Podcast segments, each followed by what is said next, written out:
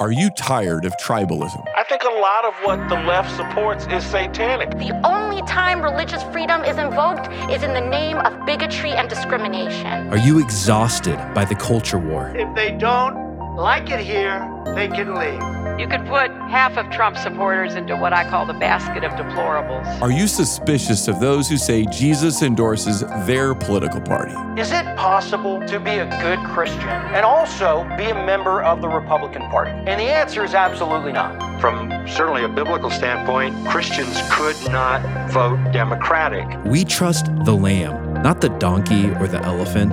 This is the podcast that's too liberal for conservatives and too conservative for liberals. I'm Patrick Miller. And I'm Keith Simon, and we choose truth over tribe. Do you?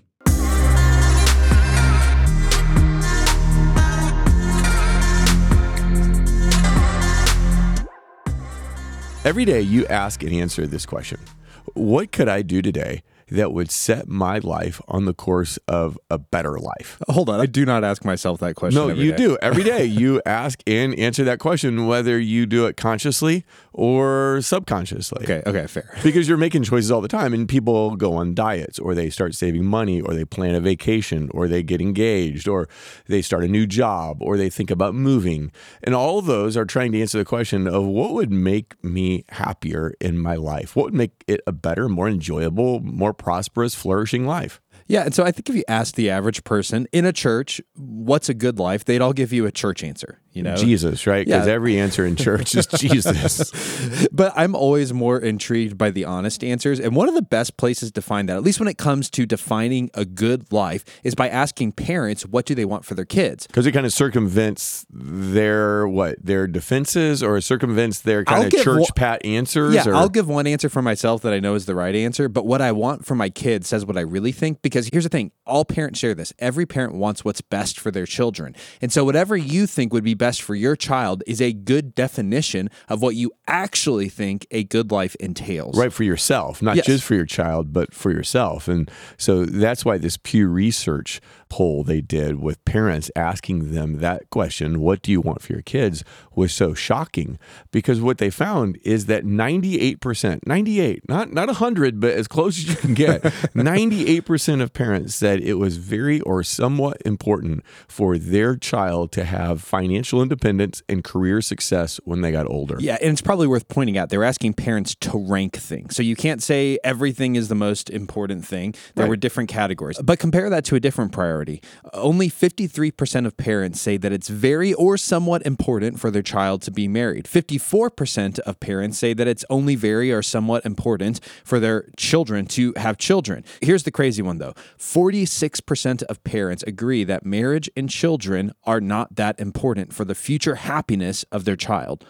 So parents are expressing their desires. They're sharing with you what they think makes the good life, not just for their kid, but for themselves. And what it turns out to be about is financial independence and career success. And that really fits if you look at the choices we make. It seems like that what we really value is trying to work our way up the career ladder. Well, I mean, just ask yourself a question. Why do you live where you live?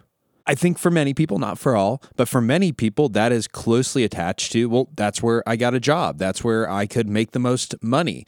Yeah, a lot of people live where they live because that's where they went to school or their family. But I think if you ask it and say, where do you want to live? Like, where are you thinking about moving to? Most people move because of jobs. Exactly. So at the end of the day, whether or not we're willing to admit it out loud to ourselves or to others or to Pew researchers, we think on some level that money and success are the true path to happiness. But the question is, is that right? Is that true? Does money and success equal life happiness? I have to make a list. Literally, this exists in my life a list of people who have gotten everything that I think I want, everything the culture tells me I should want, and then aren't happy with it. In other words, they get it and they report back to people like me who have never attained it that this really isn't worth living for. And the reason I have to have that list is because I'm prone to think that money and career success will really be what gives me a good life. So let me give one example of that. In 1997, at the ripe old age of 27, Matt Damon won his first Academy Award. I don't know if he's won anymore. It was since for then. Good Will Hunting. Yeah, Did you see is- that movie? Yeah, great movie. One Fantastic of the few movie. movies I've seen. And he went on to an interview show to talk about this experience of winning an Academy Award and listen to what he said. and I was sitting there, and I remember very clearly looking at that award, and and I, I suddenly had this kind of thing wash over me where I thought, oh, imagine chasing that and getting it finally in your 80s or your 90s with all of life behind you, and realizing what an unbelievable waste of your, you know what I mean? Because it can't. It's got to be. You know what I mean? It's not. It, it, It can't be good enough. it- right. Mm, it can't fill you up. It will never. If that's a hole that you have, that won't fill it. And I literally, like, my heart broke for a second. I, I, it's like I imagined another one of me, you know, an old man, kind of going like, "Oh my God, where did my life go? What did, what have I done?" And then it's over. You know. So here are parents wanting financial independence, career success for their kids. And what Matt Damon's saying is, no, I got that, and it doesn't fill that hole in my heart. Another one of my favorite examples actually comes from a high schooler who, you know, kudos to him for figuring this out at 18, had a similar discovery. And this is a kind of viral YouTube video that's been around for a bit. But let's listen into this story from Kyle Martin at King's Academy in Florida. This time last year, I found out that I was in the running for this title. It was then that I decided I wanted it. So, I worked hard for it. I sacrificed for it. And yes, I stressed for it. And I got it. And at our senior award ceremony, it felt so good when I heard my name announced with this title. It's so good. For about 15 seconds. Yeah, 15 seconds of my heart racing and my adrenaline pumping. 15 seconds of, yeah, I won. 15 seconds of being at the top of the pile of all my accomplishments, and it felt euphoric. But there must come a 16th second. And on that 16th second, sat down in my seat, I looked at my silver stole that says valedictorian, and I thought, that's it? what just happened? So my favorite part of this video is when he's talking about how hard he worked to become a valedictorian and you know he put his mind to it. He's stressed for it. The crowd is cheering in the background like, "Yay, you know, go you. You worked hard. You did the thing." And he totally pulls the rug out from under them.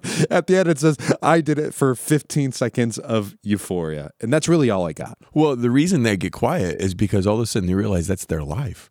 Their mm. life is striving for something and they know that feeling because we all know that feeling, right? You get something new, you get a new job, you move to a new place, you get a new relationship, and it is exciting for a while, but it doesn't last. And so what it causes us all to reevaluate is what really leads to the good life because we all want it, but we can't find it. And I think to answer that question, we have to ask a more fundamental question, which is this What is happiness? Because at the end of the day, most of us are seeking after some form of happiness. We're making our decisions in part because we think this is going to make my life happier, fuller, more fulfilled. But as it turns out, we don't have a lot of agreement on happiness. In fact, it turns out we aren't even very good at forecasting happiness. Yeah, there's a class at Yale taught by a professor named Laurie Santos, and the class is called Psychology and the Good Life. She just offered the class. It Turns out a quarter of the undergraduate students at Yale sign up for this class. It becomes the biggest class in Yale's history. Can we just pause? These are the best and the brightest in our country, and they are all desperate to take a class that could explain to them how to have a good life. Absolutely, people that we envy and look up to and think, oh, they've got a bright future. But the only problem is they don't know how to be happy. Anyway,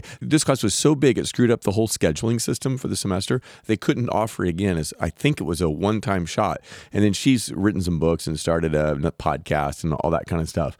But when she was being interviewed in the New York Times, she said this: Our intuitions about what will make us happy, like winning the lottery or getting a good grade, are totally wrong our intuitions about what will make us happy are wrong. In other words, we think something will make us happy. We go get it, and then we find out that it doesn't. Can I give a creepier example?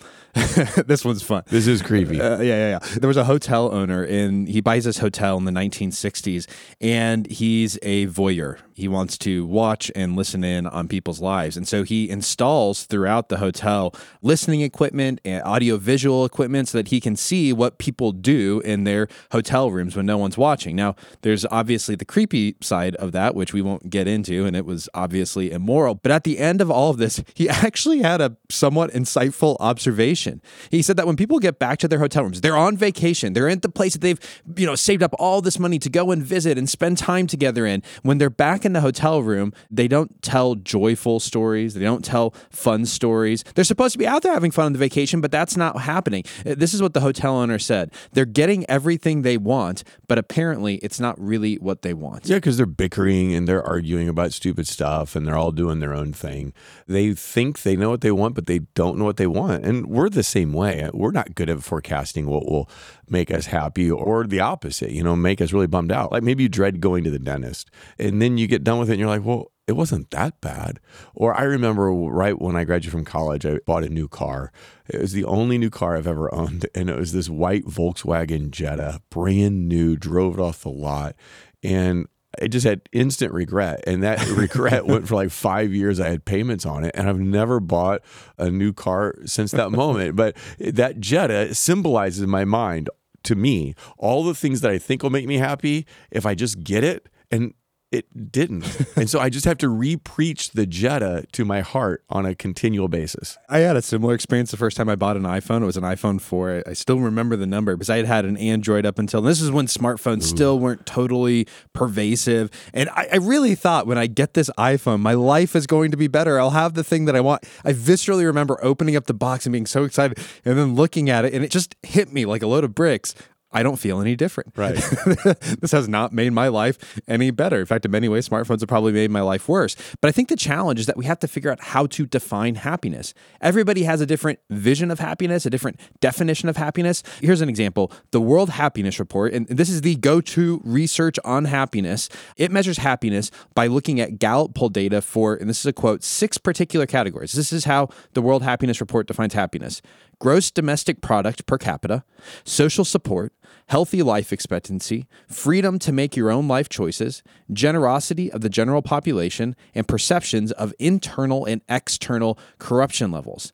Now, I know these are all important things, so I'm not trying to minimize them, but it does seem to equate the happiness of a population with GDP, with affluence, comfort, and pleasure. And I just find myself wondering is that really a great way to define happiness? Well, what you're getting at is that not only are we not good at forecasting whether something will make us happy, but we don't even really have a good definition of what happiness is.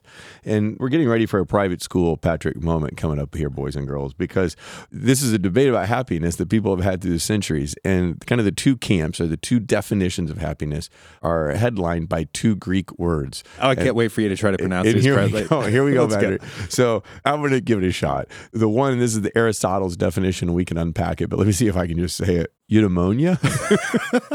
It sounds like pneumonia.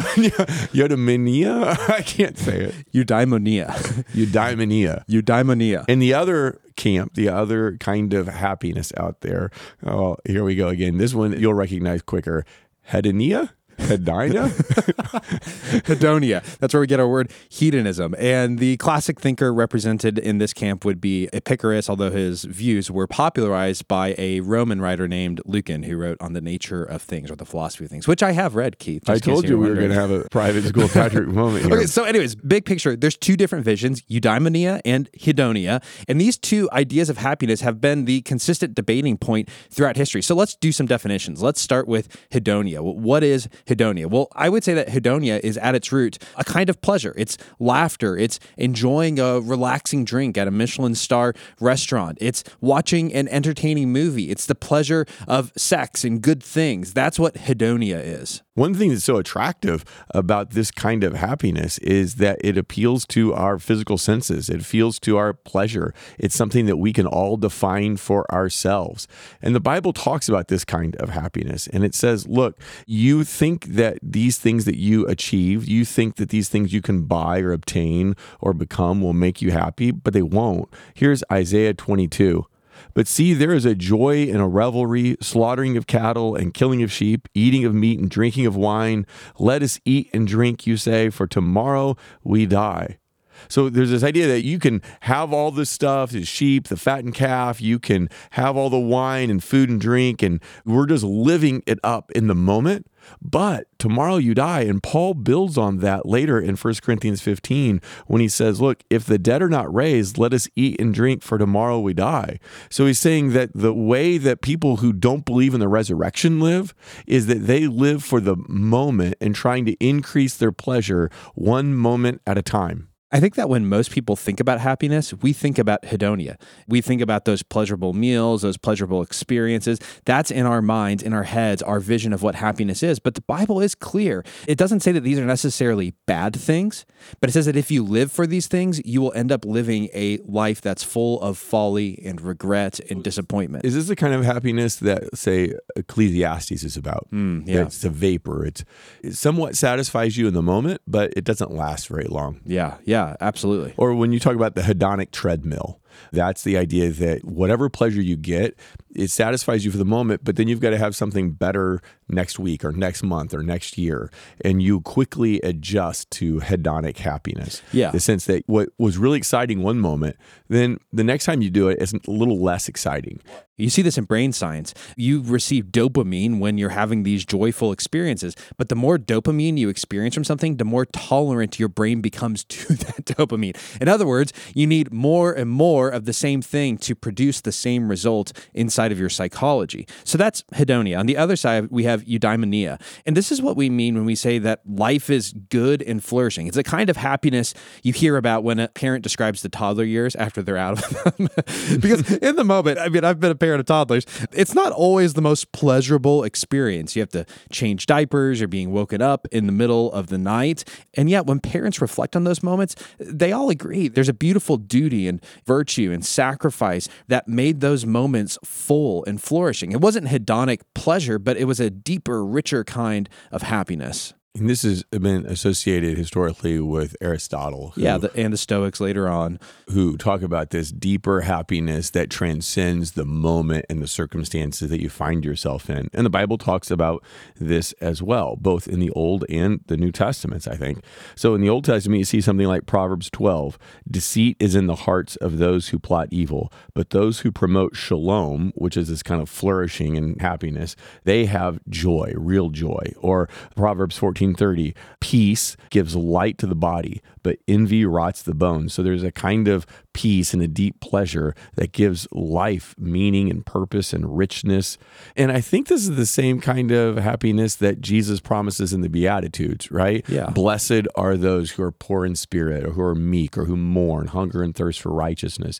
He's not saying that your immediate circumstances are going to go well. You're going to get a new job or a raise or a new relationship. But he's saying there's kind of a rich happiness, something deeper than circumstances. Yeah, there are translators who actually say we should translate the Beatitudes not blessed are the pure in heart, but happy are the pure in heart. Not blessed are those who mourn, but happy are those who mourn. And on the one hand, it gets at the bizarreness of what Jesus is saying, because it would have been bizarre to his audience as well. But on the other hand, it highlights the fact that there's a kind of happiness that can weather ups and downs. There's a kind of happiness which is deeper and richer and more lasting than the vapor of pleasure in the moment. And Jesus is telling his followers, pursue that kind of happiness Make that kind of happiness the way that you orient your entire life.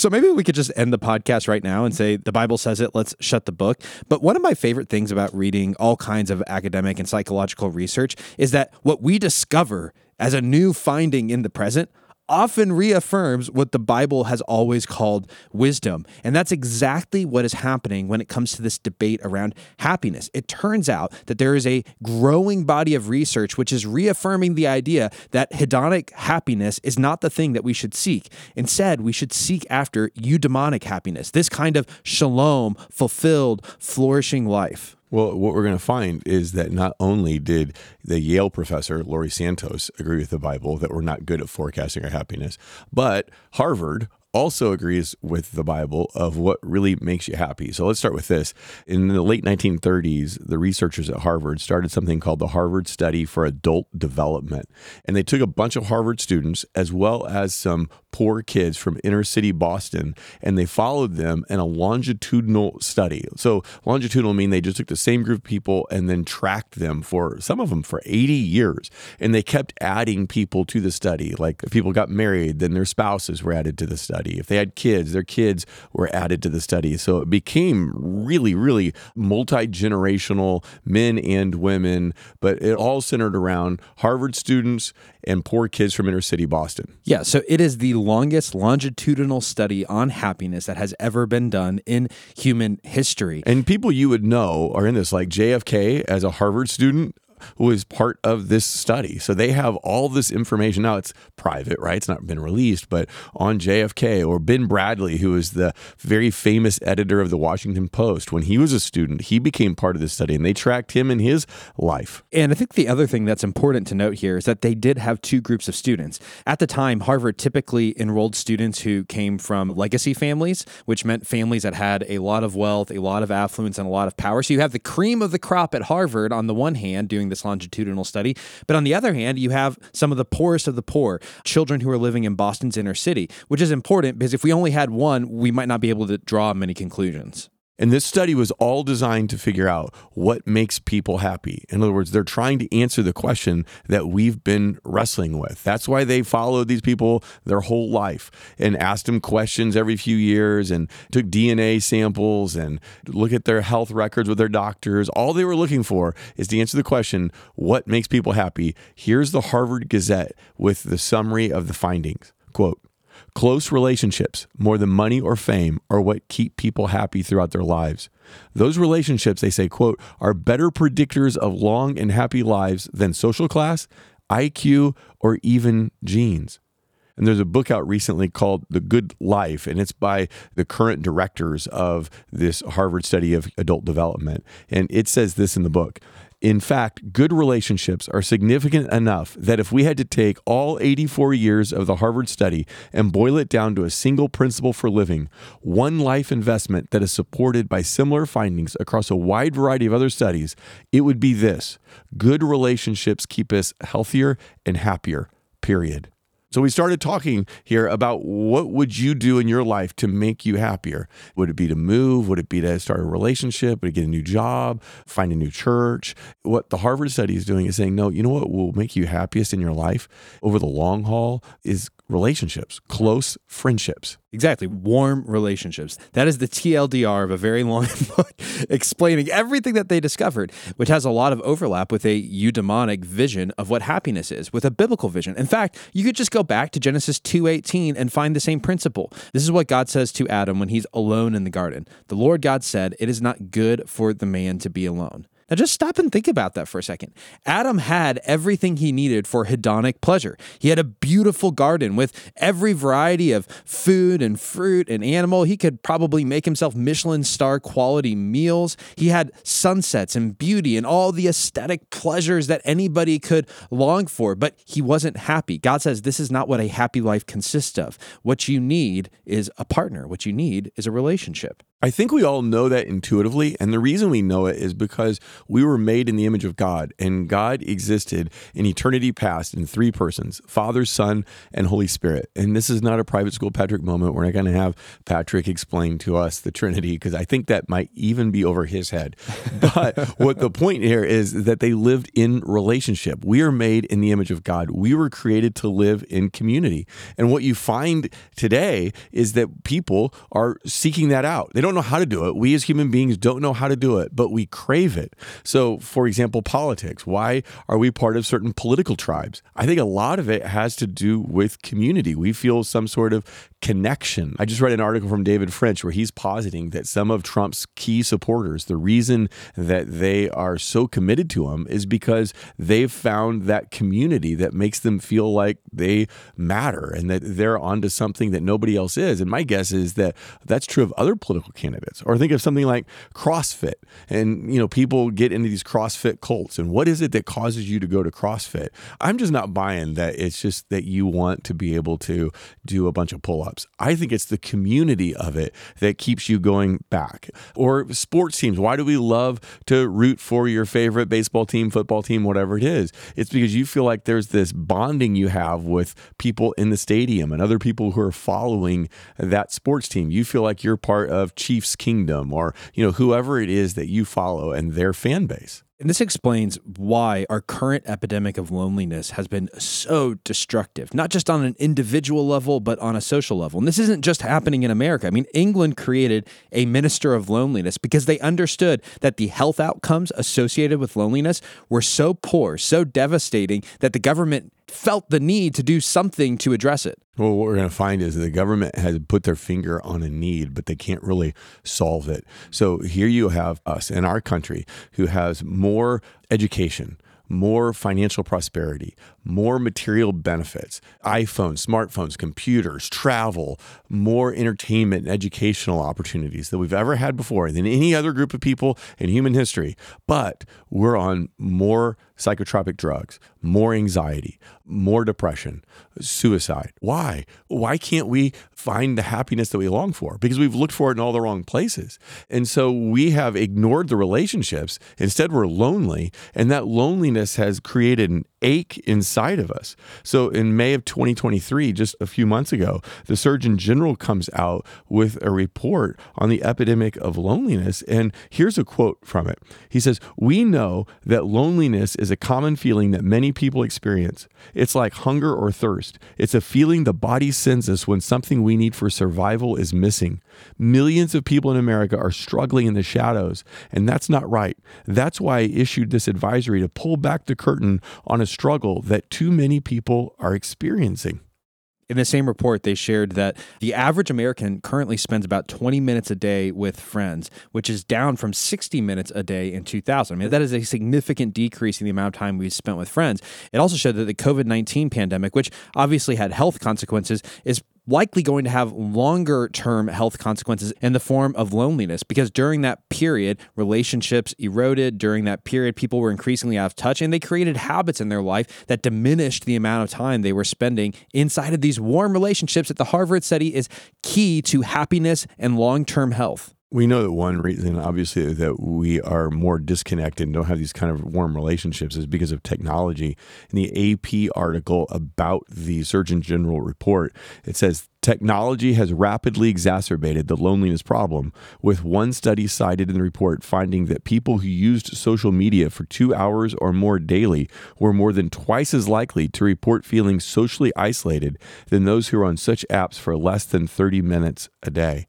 So we can easily come up with a list of reasons that loneliness is an epidemic today. Technology is high on that list, but also, like we've talked about in previous episodes, that less people are getting married and they're getting married later and they're having less children. And so the number of households where people are living by themselves has doubled in the last 60 years. Now, we're not saying it's bad to live alone. There's a difference between being alone and being lonely, but we can see that that is a contributing factor to it. I think one reason why we have fewer relationships, fewer warm relationships, why we're experiencing higher levels of loneliness goes back to what we were saying earlier, which is that we're bad at forecasting what will make us happy. We're bad at creating structures and putting things in our life that actually promote the kind of happiness that we're talking about. One of my favorite examples of this, and it kind of convicted me if I'm going to be honest, was a study that was done about strangers on trains. This is in the book The Good Life where they tell about this. Yeah, so what the study did is it asked people before they got onto the train, do you think you'd be happier on this train ride if you spoke to no one? Maybe you're reading your newspaper, you're on your phone, or whatever else you're doing. Or do you think you'd be happier if you had a conversation with a stranger? And this is a commuter train, Chicago, so people trying to get to work or home from work. And no shocker, most people said what I would have said. Oh, absolutely. Which is, please leave me alone. I want to be by myself. The last thing I want whenever I get onto an airplane traveling somewhere is to sit next to the person who immediately starts trying to have a conversation with me. I'm just desperately figuring out how do I non-verbally communicate to you that I am not oh, interested. Oh, I know what you do. You put your AirPods in, and you don't even have anything playing in them, but that way it just gives you permission to ignore everybody. Exactly. That's the beauty of AirPods. But here was the part that convicted me. They followed up with people after they rode the train and they asked them whether or not they had a conversation with a stranger. And what the study showed was that people who had conversations with strangers had more pleasant train rides. In other words, the thing that we think we want, which is to be left alone, is the path to unhappiness. But the thing that we don't think we want, having a conversation with a stranger, is actually the path to happiness. We're terrible at predicting what's going to make us happy. So I'm sure we have all either been in this situation or had a good friend in this situation where they have a good friend group, good community where they are, and they get a job offer. And it's a step up, you know, the ladder. Maybe it's with a new company, maybe they're making some more money, but it's definitely a career opportunity. And I don't talk to too many people who turn down those good offers, not a lateral offer, but a good offer, because they say, well, I just got a great community here and I don't want to leave it. But I talk to people a lot who say, you know, I've moved a few times in the last several years and I don't have many good friends. It's hard to get connected to another set of friends in my new town. Well, right, I get it. It's hard for all of us. There's not something wrong with you. It's hard to move to a new community and make good friends. It takes several years to do it. So instead of leaving your community, your friend group, to move for a new job. What if we just said, I don't think that new job's going to make me happier. And I think what will really lead to lasting happiness is staying here connected with my friends. Yeah, I think if you said that to someone in our current cultural climate, they'd say, You're a crazy person. Because they think that the job is more important and they can find friends wherever they are, but this job only exists in a different city. They've got to take it. So here's a new tack I'm going to try with people. I don't know how well it's going to work, but I'm going to start asking them Do you trust the wisdom of Disney or do you trust the wisdom of the Bible? now. Oh, wow. Yeah. and So here's where I'm going. Go watch just about any Disney movie. For I example, don't watch Disney movies. Well- you must watch a lot of Disney movies. Unlike you, I have young children, and so Disney is a part of our life, for better or for worse. And You're uh, not boycotting Disney? I thought everybody was boycotting Disney. there are certain Disney movies I won't be showing my kids. But that said, my kids currently really like the film Moana, which is set in Hawaii, I think. I'm not entirely sure. But here's the point what's the plot line? It's about this girl who has a longing to go out into the sea, but her community is telling her that she has a role in her community. And she's literally sings a song. She says, Everybody else has a role in this island. Maybe I can roll with mine. But what she learns is she can't. She needs to seek the adventure. She needs to leave behind her community. And that's the message of the movie. Don't get hampered down by the people around you. Don't let them put a cage on you. Go, be free, seek the ocean, find the adventure. That's where true happiness lies. Now, I will give credit to Moana. The story ends with her coming back home and being back with her people. So it's not entirely go out and seek happiness in the adventure. But the question is do you want to follow the wisdom of Disney that happiness is found by seeking success and pleasure and wealth and adventure? Or do you want to trust the wisdom of the Bible, which says that true happiness is found in deep, warm, lasting, virtuous, committed, self sacrificial relationships?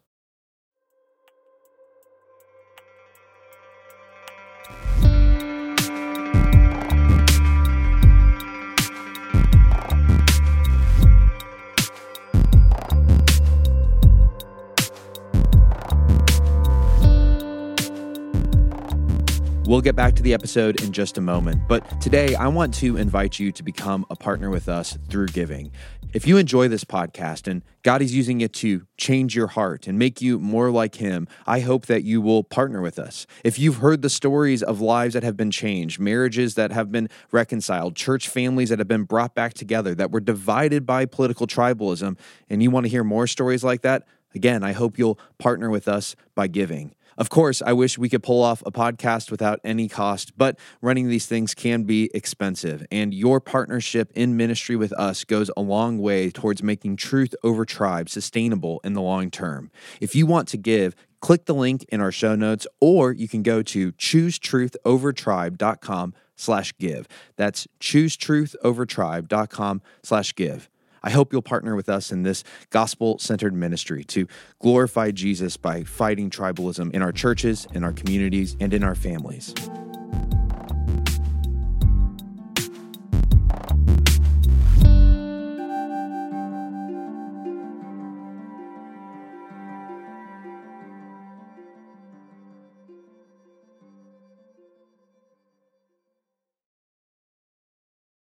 I think a lot of us hear that and we think, yeah, I value that. I want that. And I believe we all do. Unfortunately, we live in a culture right now that doesn't make it easy. So relationships are messy, and part of the messiness is just finding time to spend together.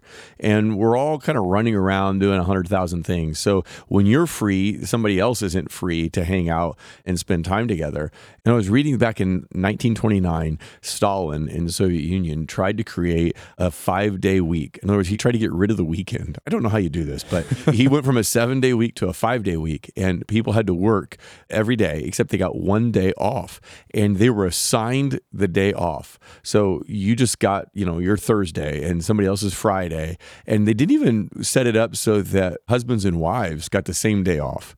But you didn't have necessarily the same day off as your friends. So it was a way to separate people and to wear down social connection by not giving them the same time off so they couldn't do stuff together.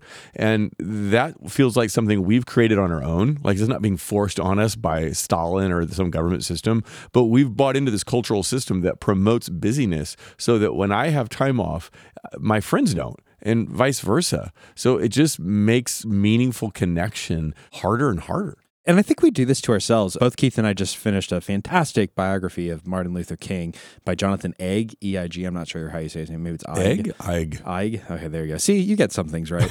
I can't pronounce Eudaimonia, Eunomia. I don't know, but I Anyways, can pronounce Eig. You get I. Anyways, in it, he tells the story of the first time Martin Luther King was put into solitary confinement by a very famous and awful segregationist named Bull Connor. And he describes the night that he spent in solitary confinement as the darkest, most awful night of his life. He was someone who really valued relationships. He surrounded himself with people. But as I read it, I thought, how often do we do this to ourselves? I mean, just myself. How often, after the kids are down, do my wife and I go out into the living room and we both just pull out our phones? And we're not in physical solitary confinement, but we are in mental and emotional solitary confinement. And we've done it by choice. Why did we do it? Because we are terrible at guessing what's actually going to make us happy. I promise at the end of the night, if we had done something different, if we had actually talked to each other and connected, we would have probably left that night feeling far happier than we were just scrolling on Instagram or Twitter or reading articles or whatever it is we're doing. Unless you got an argument. Speaking of arguments, though, politics seems to be pulling us further and further apart. That's why we wrote that first book, Truth Over Tribe, because we saw that the political tribalism was pulling apart families, friend groups, churches, all kinds of stuff, right? The whole country to some extent. And if we don't know how to kind of agree to disagree, if we don't know how to talk about things other than politics, it's just another way the system, our culture is set up to isolate us. I think one more reason why we don't have warm relationships is because we've just gotten really poor at developing healthy conflict resolution skills. I meet a lot of people who are either terrified of conflict, so they avoid it, which often means disconnecting with people because I can't see you or else we're going to have a fight, or it means disconnecting emotionally. We're just going to stay at a very shallow level with one another because if we take one step deeper, like you just said, it's going to lead to a fight and an argument. So there's all of these things in our culture right now that are pushing us away from having warm, deep relationships. And I think that the Harvard study and the Bible would challenge us to say, no, you are going to have a richer, deeper life if you choose friendship and relationship over pleasure, over immediate gratification. So I think it'd be great, Keith, if we talked about what is a friend and how do we actually develop the kinds of friendships that produce the kind of good life that the Harvard study and the Bible point us towards. I like the C.S. Lewis way where he contrasts lovers and friends by saying that lovers, their physical posture is to look toward one another. They talk a lot about their relationship and what they mean to each other. And friends, they don't look at each other, at least not normally. They're defined by standing shoulder to shoulder, pursuing some common interest together. You know, maybe it's fishing or maybe it's politics or reading or home decorating or whatever it is. It doesn't really matter. They're shoulder to shoulder.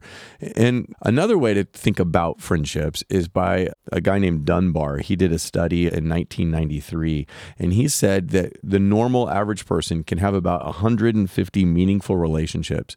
They can have many fewer friends. He said probably 12 to 15 and maybe 3 to 5 close friends. That that's just all that we can handle emotionally emotionally and our time and everything else. And Jenny Gross, writing in the New York Times about that study, said Dr. Dunbar defines meaningful relationships as those people you know well enough to greet without feeling awkward if you ran into them in an airport lounge. That number typically ranges from 100 to 250 with the average around 150. So what I like about Dunbar's thing is he just says, okay, look, there's different kinds of friends. Not everybody is going to be a close friend, a deep friend, but that doesn't mean they're not really valuable in their life. Remember the stranger on the train? They enjoyed their train ride by just talking to a rando. It doesn't even have to be a friend. That's how important relationships are.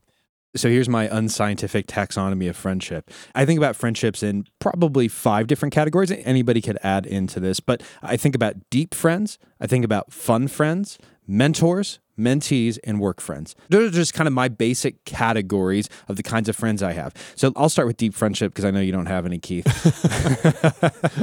I don't know. I think it's funny that your wife referred to me the other day as your work wife. and I was like, oh my gosh, something's weird.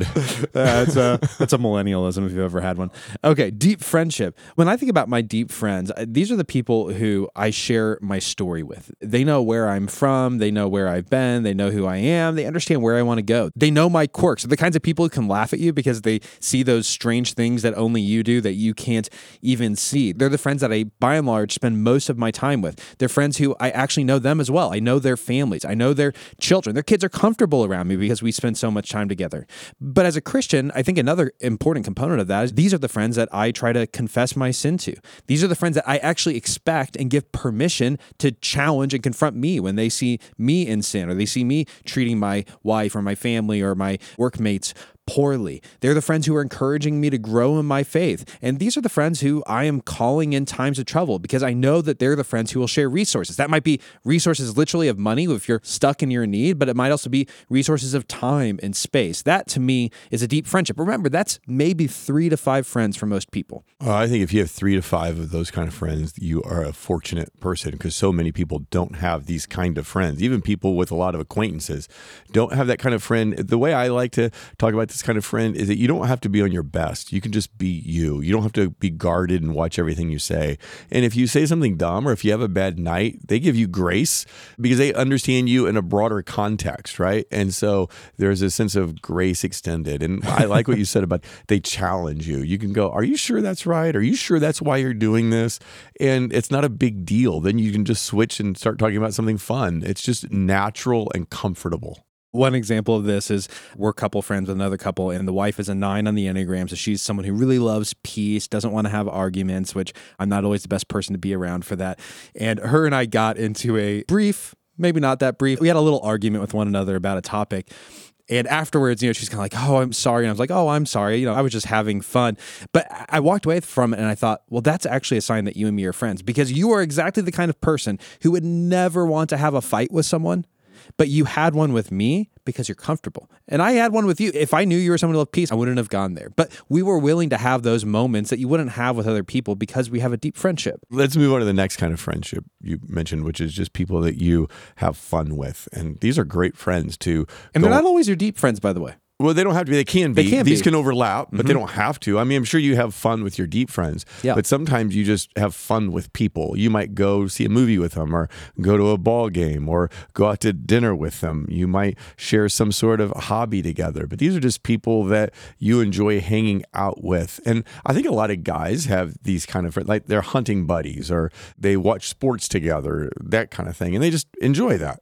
I think about my wife and I. There's probably five or six couples like this who I wouldn't say I have really deep relationships with them. You know, I don't know their stories. We're not talking about, you know, the deeper things in our hearts and lives, but we love hanging out with them because when we hang out together, when we grab a drink, we grab a meal, we have them over, we're laughing, we're telling stories. It's just enjoyable. And there's nothing wrong with it. That's a kind of friend that I think we all need. No, you have mentor and mentee, and mentee sounds like a church word if I ever heard a church word. Sounds like Mentos to me. So is that like the person who is getting mentored or I don't know exactly where you're going with this, so you need to do this one. Like, is this official kind of relationship where you say, "Would you please mentor me"? I think some people are weird like that and do that kind of thing. And it's not a bad thing to do. But when I think about a mentor friend, I think about someone who, just by the nature of your relationship, usually someone older, someone wiser than you, is slowly over time sharing advice with you based on their own life, based on their own personal experience. Maybe they're sharing an expertise with you. You share a work field, they know some things that you don't know,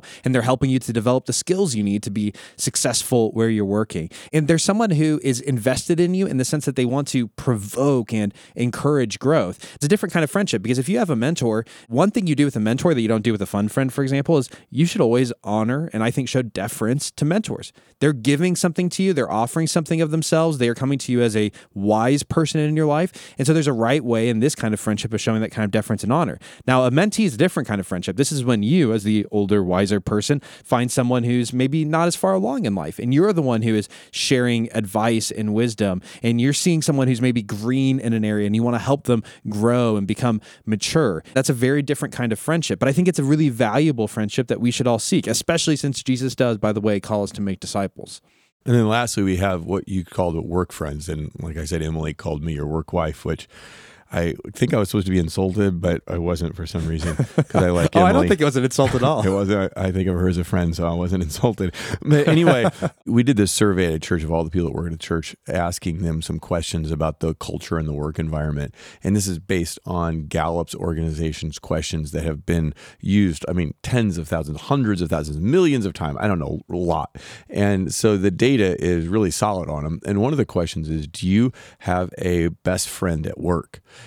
And when I read that question and we kind of talked about it, we're like, what does that even mean? It seemed weird to me. I thought, well, this is dumb.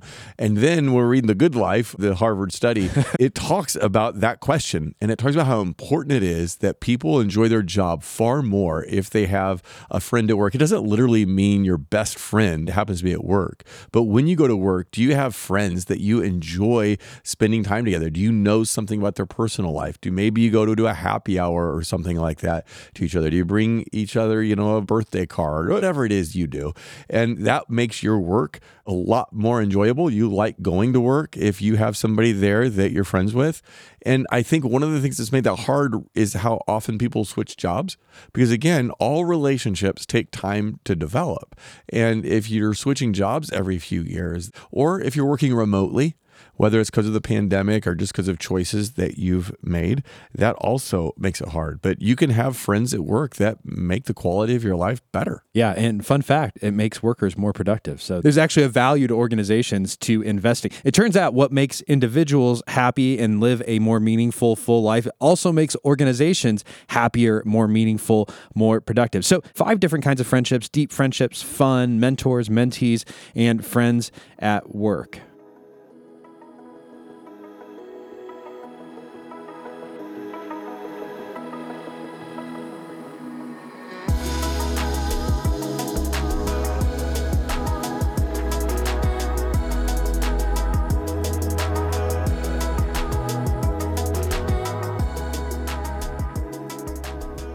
So, like we said earlier, the government has noticed that there's a problem here, but they can't fix the problem.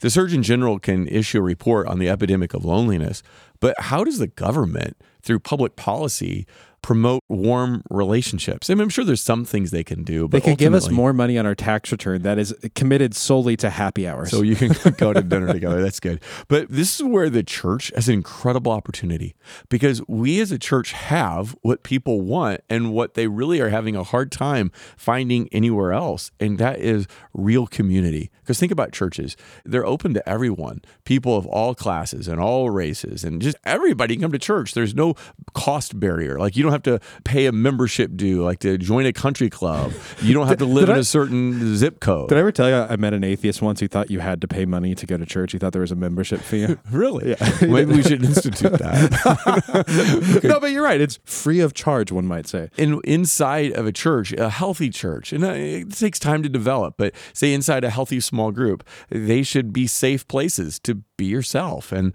it should have diversity of views, diversity of races, you know, you have men and women, maybe people of different ages. And so inside that church, you have the opportunity to make all those kinds of friendships that we just talked about earlier. And churches are set up to provide a structure and opportunity for people to get to know one another. So this is a moment for churches across America to say, what do people lack? Well, they lack warm relationships. What can we help them do?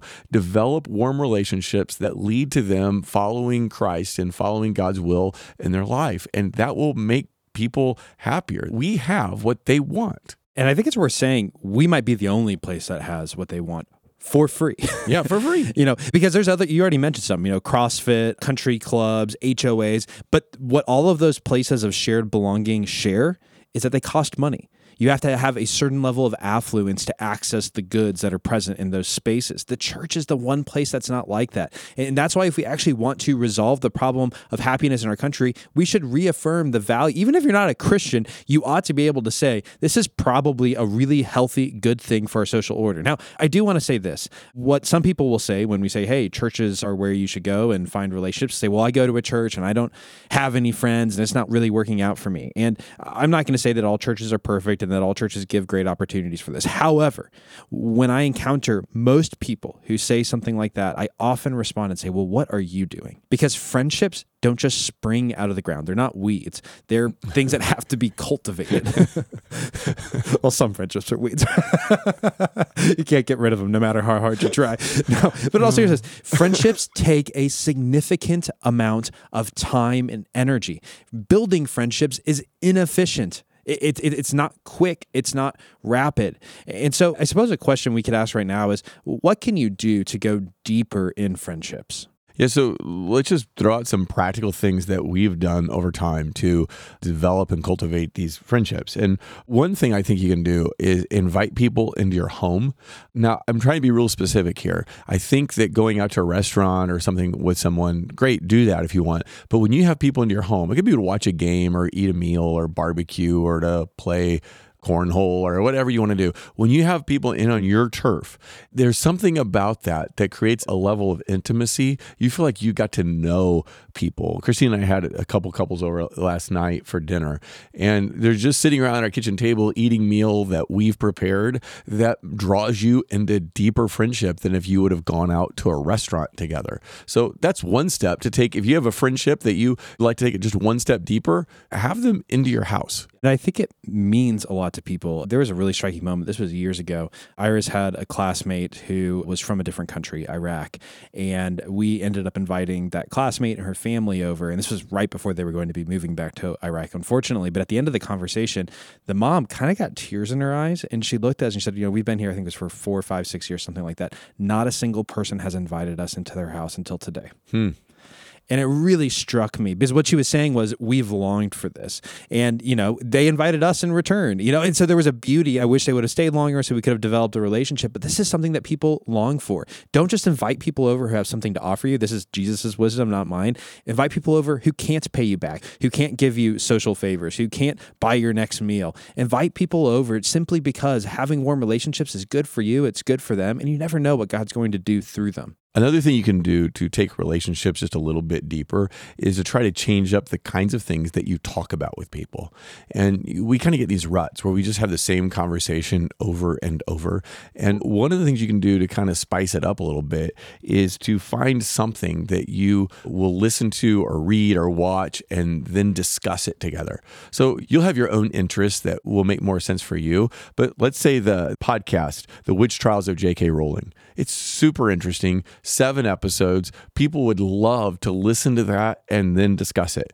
Or that documentary. I know people probably hate me for advertising this documentary, but I don't care. The Shiny Happy People that you could watch on, I think it was Amazon Prime. Yeah. About And- the Duggar family? yeah, it was a four part little documentary, like three and a half hours combined, and it was it was a great conversation launcher. Yeah, we just had a couple over the other night. We had both watched that show. We had a Really? fascinating conversation around that topic. It was great. It was a great way to build a relationship. Or here's another thing is just learn to ask good questions, interesting questions. So just be a person who thinks of good questions, interesting questions to ask to get a conversation going. If you need help trying to figure out how do I ask good questions, I had Heather Holleman on the podcast not that long ago. You can find it pretty easily. And she wrote a great book about developing relationships and asking good questions. Listening to that interview or reading her book would be, you know, a, a good thing you could do. I think another strategy is just share about yourself, something that you're excited about or something that you're struggling with. Sometimes people expect to ask someone else a question about the depths of their life and they think, oh, now you're going to open up. And what I've discovered is that no one wants to do that. But you know what draws people out? When you are willing to share about something hard that's happening in your life, or when you're willing to share about something that you're excited about in your own life. There's something about someone opening up their life, their story to you that makes you want to reciprocate and do the same thing in turn my daughter and her new husband they just moved recently to start her medical residency and so they moved to pittsburgh. And it was really hard for me. I mean i was like you know we'd all lived together. The six of us had lived together eating family dinner every week for i don't know a long time. And so I just was like, wow, this sucks. It's so hard for me. And I could have just kind of kept all that behind my walls. I'm pretty good at putting up facades. But I just started sharing that with our friends, different friends. And it was interesting how many of them had a similar story, literally to that one, that they started sharing, or they started sharing other stuff. And it was just kind of a domino thing. Everybody's always wanting to talk about things that are hard for them, but nobody wants to go first. And so if you'll just share something appropriate. You don't have to go to the deepest, darkest thing in your life, but just share something appropriate that you're having to think through. And it could be something you're really excited about, but get below the what's happening to the these are the things I value. And I just think you'll find that people will really connect over that. And I think if you're having fellow Christians over, a similar way of doing this is sharing prayer requests with one another. You can say, hey, here's something going on in my life that I would really love it if you just take some time and pray for. But to also ask others, hey, how can I be praying for you? And one of the keys, if you want to deepen the relationship, is follow up. Mm, I have people who will tell me, hey, would you pray for XYZ? And what they expect is that I say yes, and then I probably don't go do it. Now, I actually have a rule that in the moment I pray for people immediately because uh, someone once told me that if you say you'll pray for someone and you don't, it's blasphemy. I don't know if that's right or wrong, but it's stuck with me my whole life. I must have read the same thing. It was Jaron Bars. I feel the same way. so I always pray immediately, but I try to pray again. And when I do, I always try to send a follow up text saying, Hey, I just want to let you know I'm praying for you this morning. And that's what creates some depth to say, Wow, you were actually thinking about me when I wasn't physically present. Yes, you just follow up and go, how'd that turn out? Mm, you know, yeah. it's amazing how many people are like, thanks so much for following up. Thanks so much for asking about that. It really means something to them, I think. But all these kind of tips, advice we're giving, they still take time. I mean, there's not like you just do this and then out will come this great friendship.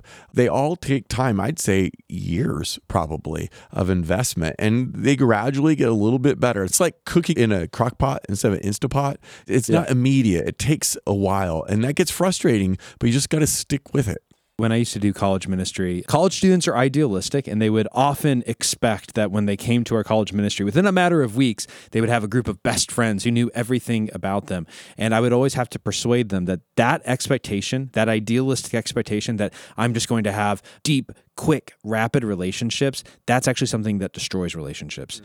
Relationships can't grow quickly. They must grow slowly over time. Dietrich Bonhoeffer talks about this in Life Together when he talks about how idealism is one of the things that destroys it. So, you know, you have to know yourself. Some people want to go really hot and fast in their friendships. Other people don't want to do anything. They just want to stay on the surface. Knowing yourself will help you know what to expect and then how to pursue the relationship with wisdom and responsibility. Yeah, it makes sense to me that idealism kills friendship because if somebody has an idealistic view of me, then I don't feel like I can be myself because I know I'm going to disappoint them because I can't live up to my own ideals, much less their ideals. And so I think idealism leads to disappointment, leads to judgment, all that kind of thing. Well, I think it also puts a pressure on the friendship that the friendship can't bear. I mean, yes. bridges that can carry a tremendous amount of weight take a very long time to build, a lot of engineering, a lot of blueprinting. That's what goes into them. And if you want a friendship that can carry a heavy load, it's going to take a lot of time to build. The problem is when you have a very rapidly built bridge in a very short period of time, then you say, and now we're best friends and everything's great and we're going to be close. Well, that bridge can't carry the load. It's going to crumble and you're both probably going to get upset, angry, disappointed, frustrated with each other in the process. So give friendships time. Like you said, it's a crock pot, not an Instapot. So this takes us all the way back to where we started. What could you do today that would lead to a better life? And it turns out that what you could do today is make a small investment in a relationship, in a friendship. That's what's going to lead you to be happier a year from now and five and 10 years from now. It kind of takes us back to what kind of happiness do you want? Do you want that long lasting, deep, sense of blessedness, shalom, or the Greek word Patrick will say in a second? Or do you want that quick, circumstantial, hedonistic pleasure, dopamine hit? in the book A Good Life, they posit a question. They give you two different lives, and you have to ask yourself the question which life would I want? Given all the circumstances, which life would I choose? I've summarized them for you, but you pick which life you want. You could be a boy or a girl who grew up in poverty stricken Boston but managed to go to college, become a teacher, where you had a meager living, you never made much money, but more importantly, you were married to one person your whole life and you really enjoyed that person, you loved time with that person, and you had children and you loved time with them as well. And maybe you're a simple person with a simple faith who lived in the same place, going to the same church parish where many of your friends were located. You didn't move around a lot, and maybe you die in a small house and you don't have much left in your bank account, and maybe your wife dies shortly after. Is that the life that you want, or would you pick this life? A boy or a girl who grew up in affluence, who attended Harvard like her parents did, and graduated to become a high powered trader on Wall Street and made a tremendous, immense amount of money, who owned multiple homes and apartments, who got married, but maybe that marriage actually wasn't super happy. And so they ended up getting divorced and they ended up having a string of boyfriends or girlfriends until they died. And they hardly kept in touch with the few kids that they did have and they never saw them. Which one of those lives do you want to have? Would you choose the life of the poor man with warm relationships who was never famous, never made much money? Or would you choose the life of the rich man who had a lot of stuff, who had a lot of houses, who had a lot of success, but lacked deep, meaningful relationships? Well, if you want to live for a long time, if you want to have true, deep, and rich happiness, pick the poor life. That's the life that you actually want to live. And if you think that's a life you want to live in the future, you should live that way in the present. Hey, if Harvard, Yale agree with the Bible, if that all fits together and they all say the same thing, then that should get your attention, right? I mean, it should get your attention, my attention, even if just Jesus said the Bible said it. But it turns out that data supports it as well. It turns out your own personal experience supports it. So pursue good friendships. Thanks for listening. If you found this podcast helpful, make sure to subscribe and leave a review. And make sure it's at least five stars. Stop. No, just be honest. Reviews help other people find us. okay, okay. At the very least, you can share today's episode. Maybe put it on your social, your favorite text chain. And if you didn't like this episode, awesome. Tell us why you disagree on Twitter at truthovertribe underscore. We might even share your thoughts in an upcoming newsletter.